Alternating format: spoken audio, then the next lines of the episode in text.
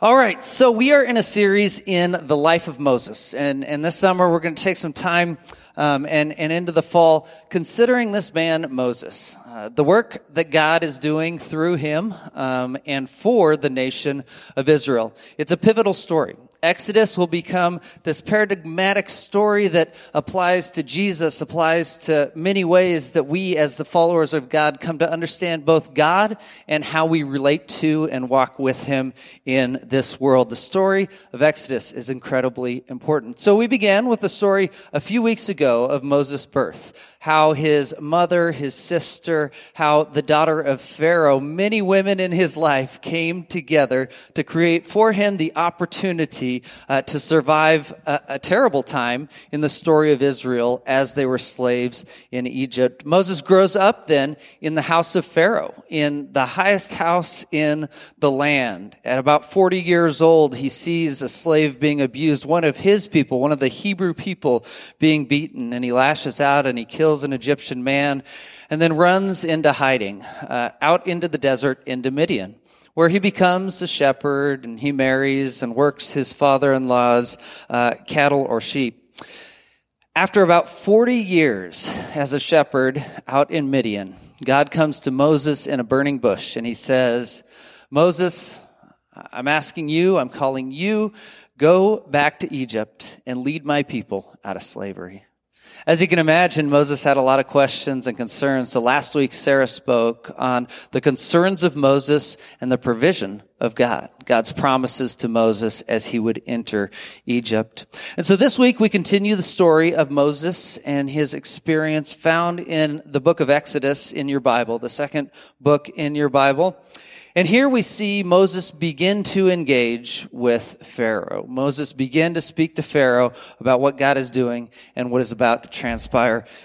Exodus chapter 5 verse 1 says this, after Moses and Aaron went to Pharaoh and said, This is what the Lord, the God of Israel says, let my people go so that they may hold a festival to me in the wilderness.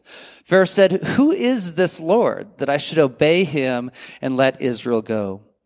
I do not know the Lord, and I will not let Israel go.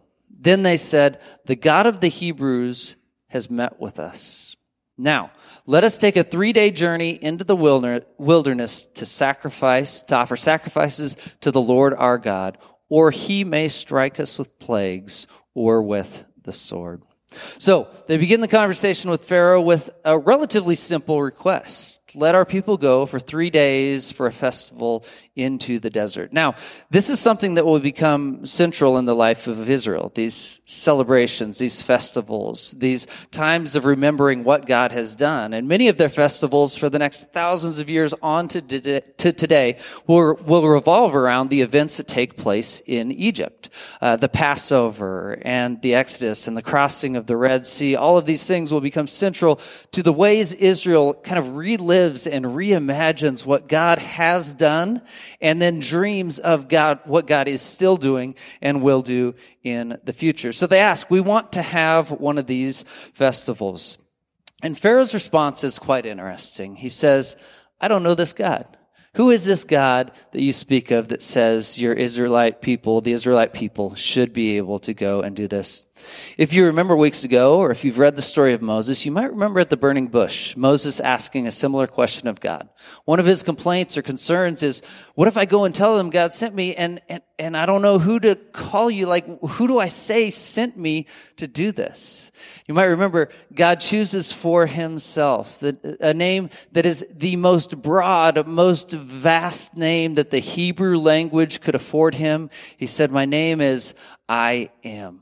It could be translated also as uh, I am who I was, or I will be who I will be, right? It is this continuous idea of I am, I exist, just the broadest term that, that the Hebrew language would afford him. And so Moses here, when asked, so I don't know this God that you're speaking of, it's interesting to me that he doesn't go into the detail of the name with Pharaoh right? He, he doesn't go into explaining to Pharaoh exactly who this God is. Because in fact, it is God that will do the explaining through his actions in Egypt in the time, in the days and months to come. Next week, we'll look at the 10 plagues as God begins to take on uh, the gods of Egypt. You see, as Pharaoh says, I don't know this God that you speak of. That's probably because his mind is so filled with the thousands of gods. I've seen estimates over 2,000 gods that the ancient, ancient Egyptians uh, worshipped. Um, but Pharaoh knew plenty of gods. He'd never heard of this Yahweh, right? He knew gods of the harvest and he knew gods of the water and the Nile and gods of fertility and all of these gods, but he'd never heard of this God of Egypt, this God called Yahweh. And so he says, I don't know who this God is. We've got plenty already forget the request that you're making. And so God will go on to describe to Pharaoh or demonstrate to Pharaoh precisely who he is. In verse 4, we continue. Uh, but the king of Egypt said, Moses, uh, yeah, Moses and Aaron, why are you taking the people away from their labor? Get back to your work. Then Pharaoh said, Look, the people of the land are now numerous, and you are stopping them from working. That same day, Pharaoh gave this order to the slave drivers and overseers in charge of the people You are no longer to supply the people with straw for making bricks.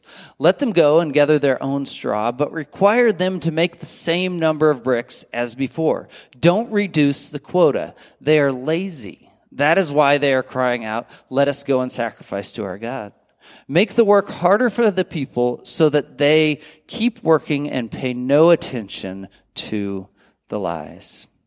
So we see in this um, the cruelty of Pharaoh, uh, which we've seen in multiple pharaohs throughout the story of Exodus and, and leading up to it. Multiple cruel, cruel rulers uh, over the enslaved Israelite people.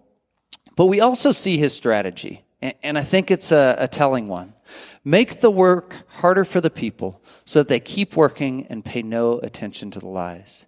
He says, if we just work them so hard that they have no time to listen to or talk with each other uh, or, or consider the things that they're hearing, well, then we will be able to keep this numerous people.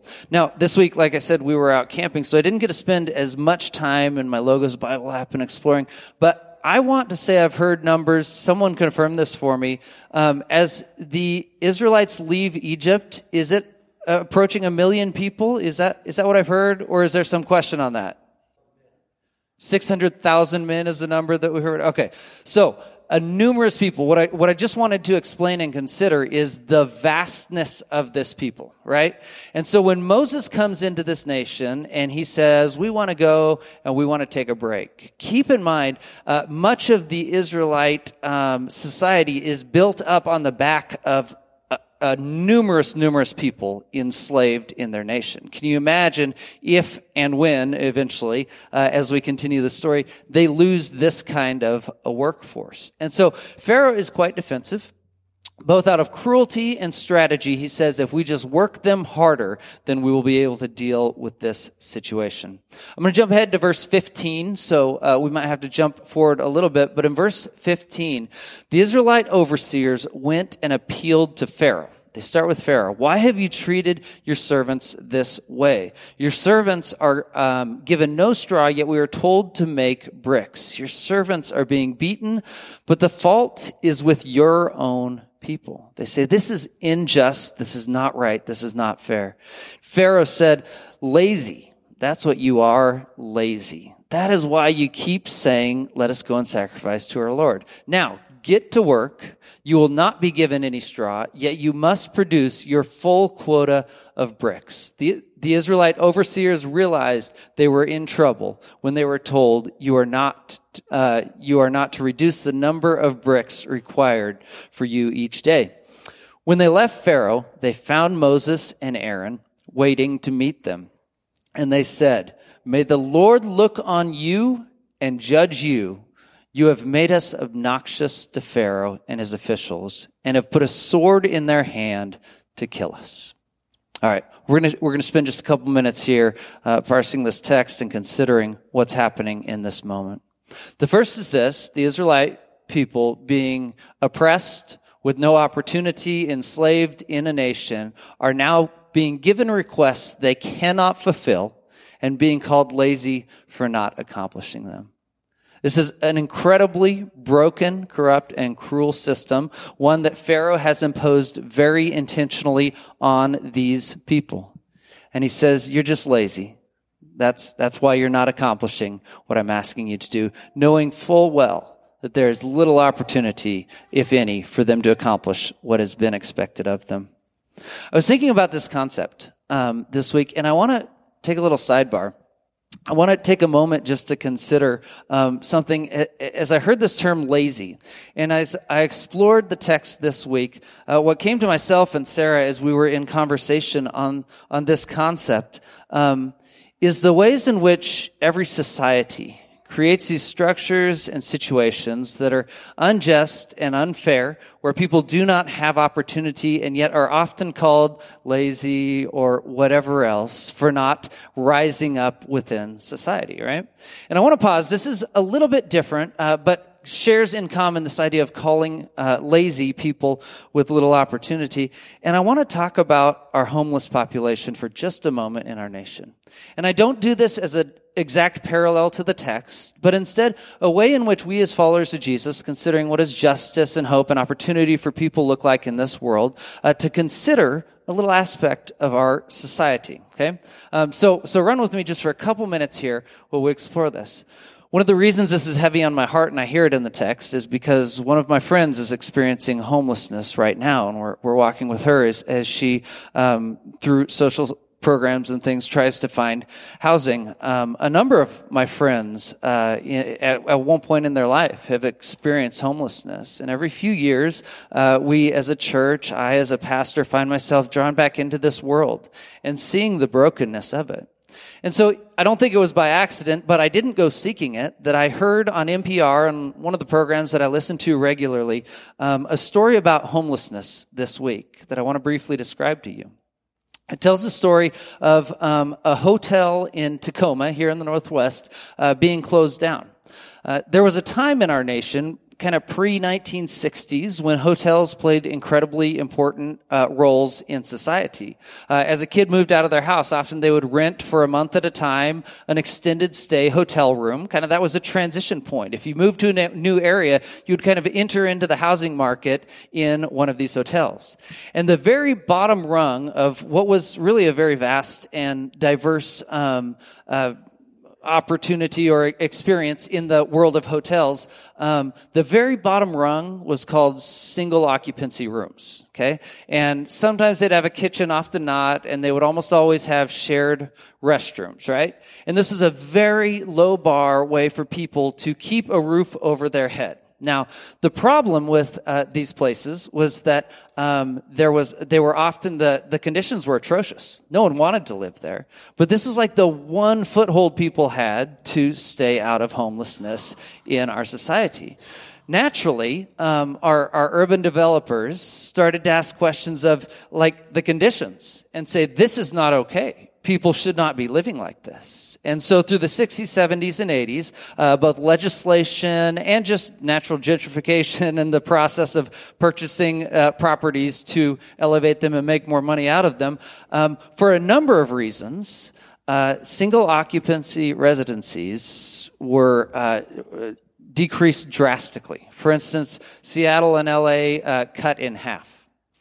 This article tells the story of um, a, a, reporter who watches homelessness uh, saying, For the first time, I witnessed it happening before my eyes, right? I've studied this for years, but I witnessed homelessness taking place as uh, this hotel in Tacoma was purchased and then was going to be renovated uh, into a nicer place. And he interviewed all these people and uh, asked them, and, and, and, many of them said, We don't know where we go next. So one lady said, uh, I, I, mean, my van uh, that picks me up for dialysis every week, uh, it needs an address, and I don't have one to give to them. And today is the day we leave, right?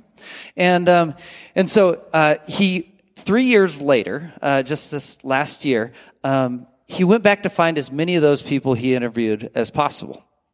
And three years later, of the 12 people that he could find, five of them were deceased and many of them had experienced homelessness after this decline.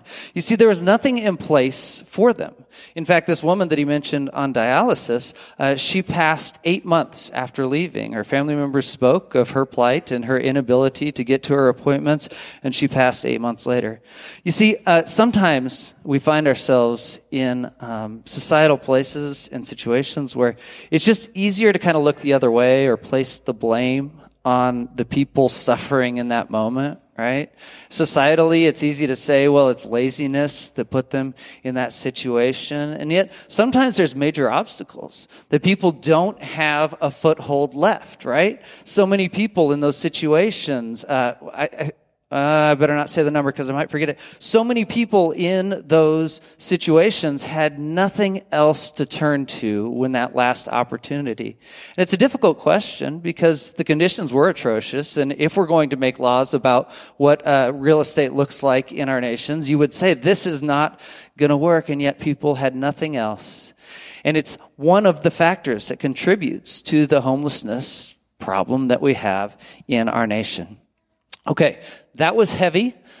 I throw it out there though, uh, just as food for thought to recognize that there are times in which, as followers of Jesus, we ask these really hard questions of what's happening in the nation around us. And what people around us might want to say, well, this has to do with laziness. Sometimes we say there might be other systemic things happening around us. Now, if that sounded heavy, I want to now jump back into the text and the story of Pharaoh. If what I describe in, in our society sounded like, wow, that was kind of depressing, absolutely. Take that and multiply it by whatever, because Pharaoh is intentionally uh, breaking the backs of the Israelite people, uh, actually with straw. You've heard the expression, the, the straw that broke the camel's back. Like that's literally what's happening to the Israelite people with straw breaking the backs of the Israelite people. Things have gone from bad to worse. If it wasn't bad enough, their enslavement, now conditions are being placed upon them that they absolutely cannot live into and engage. So in verse 20, um, uh, we read it a minute ago, but let me refresh. Uh, they left Pharaoh, they found Moses and Aaron, and they said, May the Lord look on you and judge you. The Israelite people lash out at the people closest to them, those that are actually trying to help them, Moses and Aaron, and they say, May the Lord judge you. You've made us obnoxious to Pharaoh, and you've put a sword in his hand to kill us. Things have gone from bad to worse. Have you, ever, have you ever noticed how when things aren't going well in life, it's easiest, or maybe it's most natural, to try to find someone to blame for what's happening? right? Have you ever experienced that in your life? A real struggle, and it's so easy to look out at someone else and say they are the reason for the hurt or the challenge that I'm experiencing right now in my life. And the Israelite people do exactly that. And there's some truth to what they say. But in fact, Moses and Aaron receiving that, um, that shame or that anger or frustration from the Israelite people are in fact going to turn it now, try to deflect it uh, back to God. The story continues in verse 22. Uh, Moses returned to the Lord and said, Why, Lord? Why have you brought trouble on this people? As if they weren't already in trouble. But why have you brought trouble on this people? Is this why you sent me? Ever since I went to Pharaoh to speak in your name, he has brought trouble on this people, and you have not rescued your people at all. What a statement. And you have not rescued your people at all. Then the Lord said to Moses, Now you will see what I will do to Pharaoh. Because of my mighty hand, he will let them go. Because of my mighty hand, he will drive them out of this country. God was not working within the time frame and the expectations of the people, of Moses or the people. And if I'm honest, their crying out is quite fair their circumstances are not good. It's interesting to me that when God responds to Moses' complaints, God, you know, you have uh, brought trouble to this people and you haven't even come close to rescuing them. You are really failing at your job in this moment, God, is what Moses is saying to him. God doesn't respond to the past or even the present. And it, I kind of wish he would. I wish I could hear the word of God in this moment saying why he had allowed this to happen or why this was happening in the lives of the Israelites. And we can glean little, a few pieces of that. And we're going to talk about some of those details in future lessons as it comes out. But instead of speaking to the past or the present, he said, I want you to look forward. Here is what I am going to do. I am going to free my people I am going to conquer the gods of Egypt and sh- demonstrate to Pharaoh who I am. You know, often when we find ourselves in these broken systems and places, when we're suffering, when injustice comes our way, we find our ourselves asking incredibly challenging questions. Uh, why would God allow this to happen? Or even, why did God cause this to happen? Constantly, as I counsel people that are going through difficult times, I hear these questions. Either God allowed it or God caused it. And sometimes in our Christian circles, we give these really trite answers like, well, God has a reason for this. And sometimes that's very accurate. God is doing something major. But I think the other thing we need to consider when we see suffering like this is the fact that evil has taken hold in this world. And we turn to God asking God, what will you and what do we get to participate in doing in this evil? Like sin has taken hold of this world, and I don't just mean sin in like a transactional way. I did something wrong. I sin. I mean this oppressive power of evil and sin that has taken hold in this world is doing its work, is doing specifically what it is designed for. And so we cry out to a God who has a mighty hand, who can and who will bring about hope and justice. But none of that dissipates the challenge that we face when we find ourselves in that moment of suffering, right? In that moment in which I have no ability, no leverage, no foothold to lift myself from this moment. And so, like the Israelites, and so, like Moses, we have very valid questions of God what is happening and where are you in this moment?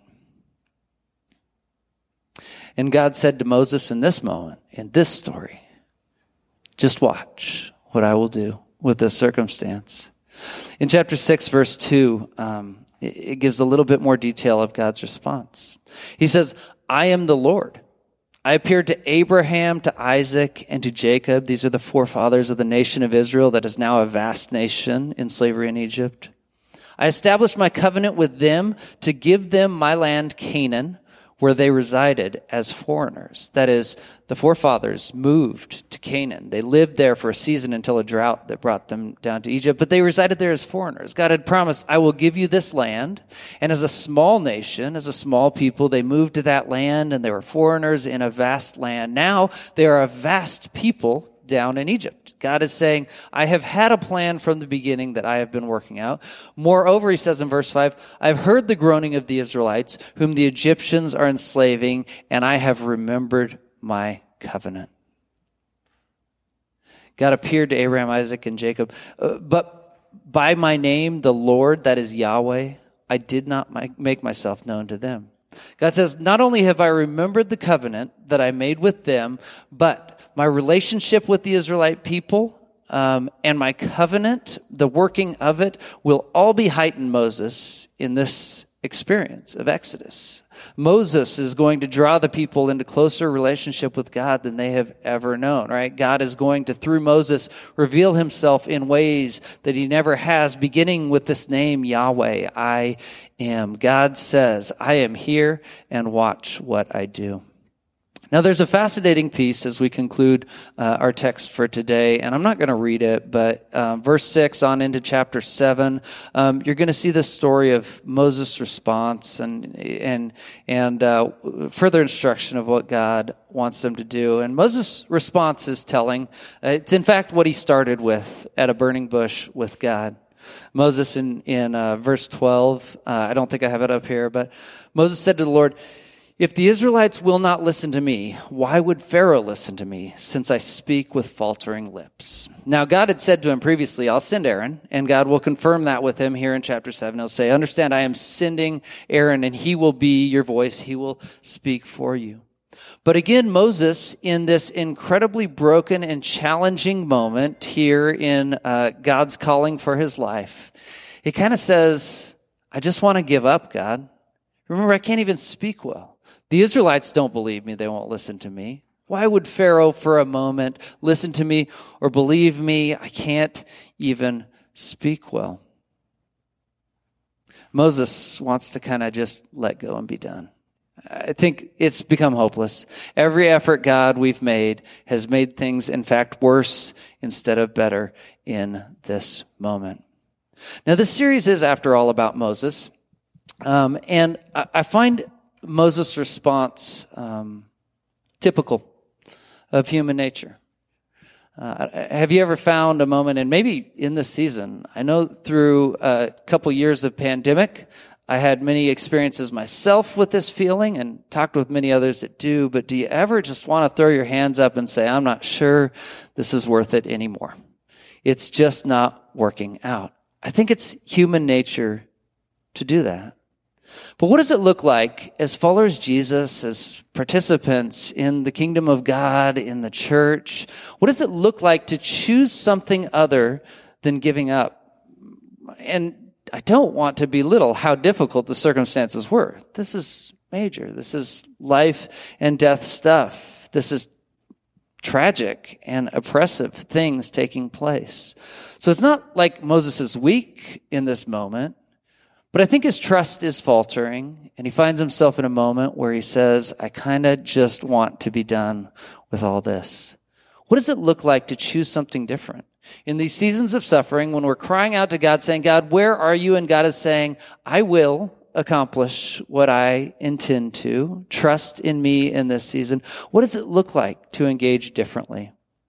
This week I came across this um, quote from C.S. Lewis. And uh, it says this, and I'll go a little bit slow because I don't have it on the screen. It says, I have received no assurance that anything we can do will eradicate suffering. I haven't received any assurance that anything we do will eradicate all suffering. I think the best results are obtained by people who work quietly away at limited objectives.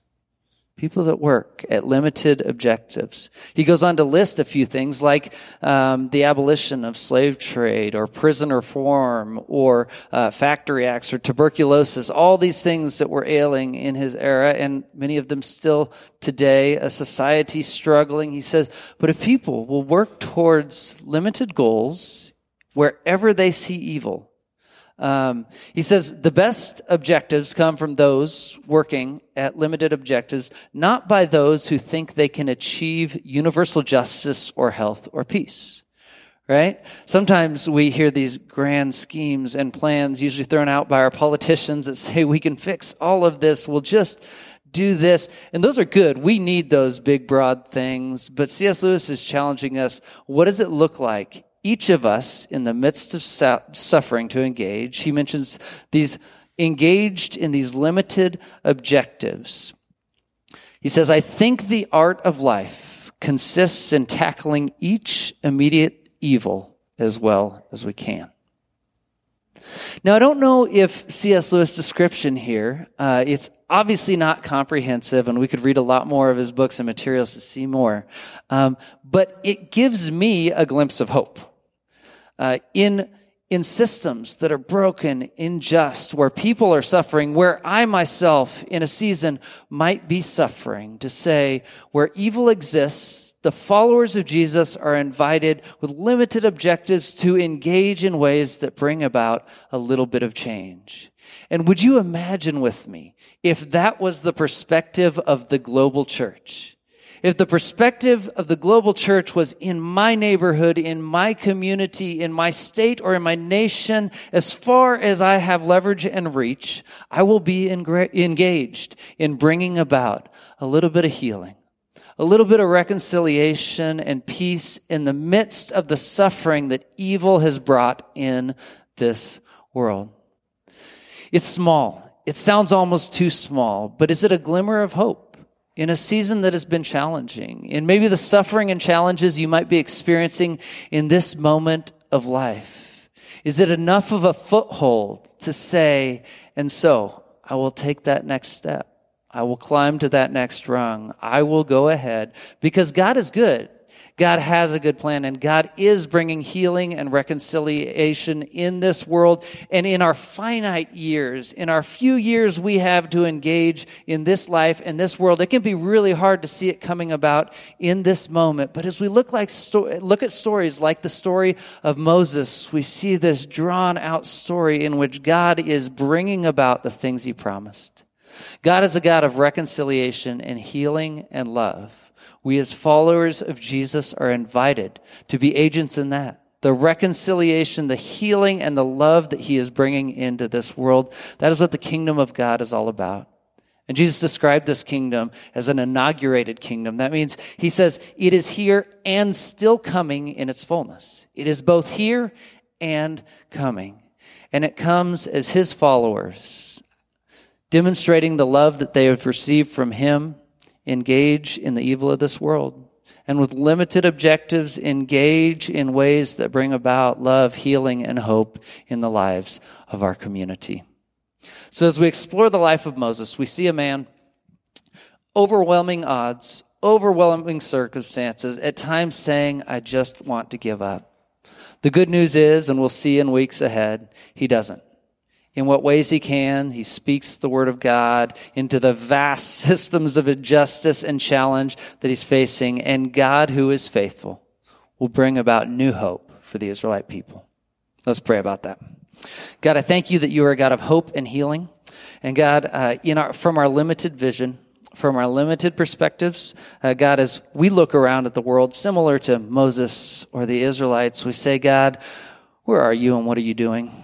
God, teach us to trust. Teach us to realize that in your time and for your purposes, you are bringing about the things that you have promised the hope and reconciliation and healing for this world and humanity, God. Will you, as we learn to trust in you, uh, continue to use us to bring about those things? God, teach us what it is to be a people um, who engage in the things you call us to the little things you invite us to that bring about healing and hope in the lives of people around us. God, give us eyes to see this world the way that you do, to see people in the ways that you do, and in compassion and love reciprocated um, by the compassion and love that you give us. In compassion and love, may we engage in this world. It's in Jesus' name we pray. Amen.